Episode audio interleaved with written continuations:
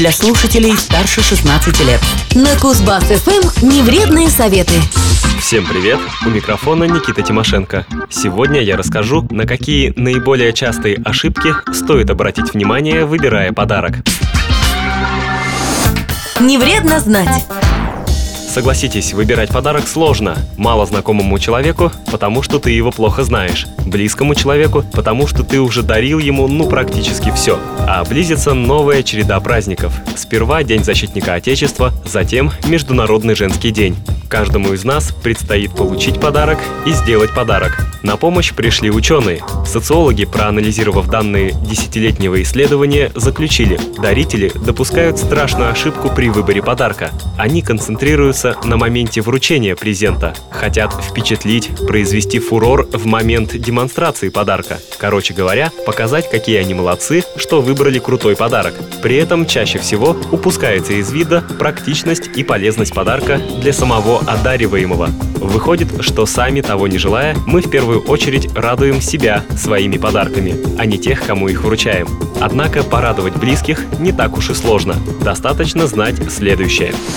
Полезно попробовать. Имейте в виду, по данным исследователей, большинство людей предпочтут скорее новые впечатления и яркие эмоции, нежели какие-то вещи, особенно ненужные. Сертификат в ресторан, в парк развлечений, на какой-нибудь квест, любые впечатления могут оказаться более запоминающимися, чем безделушка, которая восхитила вас, когда вы ее выбирали.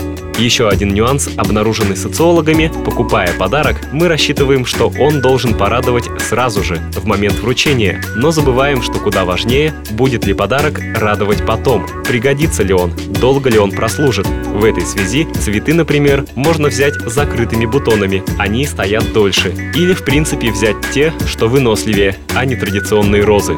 Еще одна типичная ошибка. Нам кажется, что чем дольше мы выбираем подарок, тем более приятным и неожиданным он получится. Но это далеко не всегда так. Хорошие идеи обычно первые идеи. Они самые интуитивные и самые творческие, а все последующие вымученные и излишне обдуманные. Неспроста многие творческие люди рекомендуют прислушиваться к первой мысли и первому впечатлению. Тут про то же самое. Как бы это ни было скучно и банально, но если у одариваемого есть так называемый виш-лист, список желаний, лучше ориентироваться на него, а не пытаться выдумать что-то свое. Удивить своей фантазией вы, может быть, и сможете, а вот порадовать подарком не факт. Что касается цены подарка, тут мы порой тоже допускаем просчет. Кажется, что дорогой подарок лучше, но любая самая дорогая вещь может оказаться еще и бесполезной для человека. Плюс тут еще есть психологический момент слишком дорогой подарок может смутить человека, поставить в неловкое положение или даже оскорбить. Не забывайте и об этом. Подарочная карта тоже не всегда хороший вариант. И не потому, что это не так душевно или не сюрпризно, просто карточку возможно реализовать лишь в конкретном магазине, в котором может и не оказаться желанной вещи. И еще один момент. Постарайтесь не дарить слишком сложных вещей, в которых трудно разобраться, которые требуют серьезного освоения или дополнительных приобретений. Велик шанс, что ими человек так и не воспользуется. Невредные советы. В завершении напомню, что подарок дорог в первую очередь проявленным вниманием и своей нужностью, а не дороговизной или креативностью.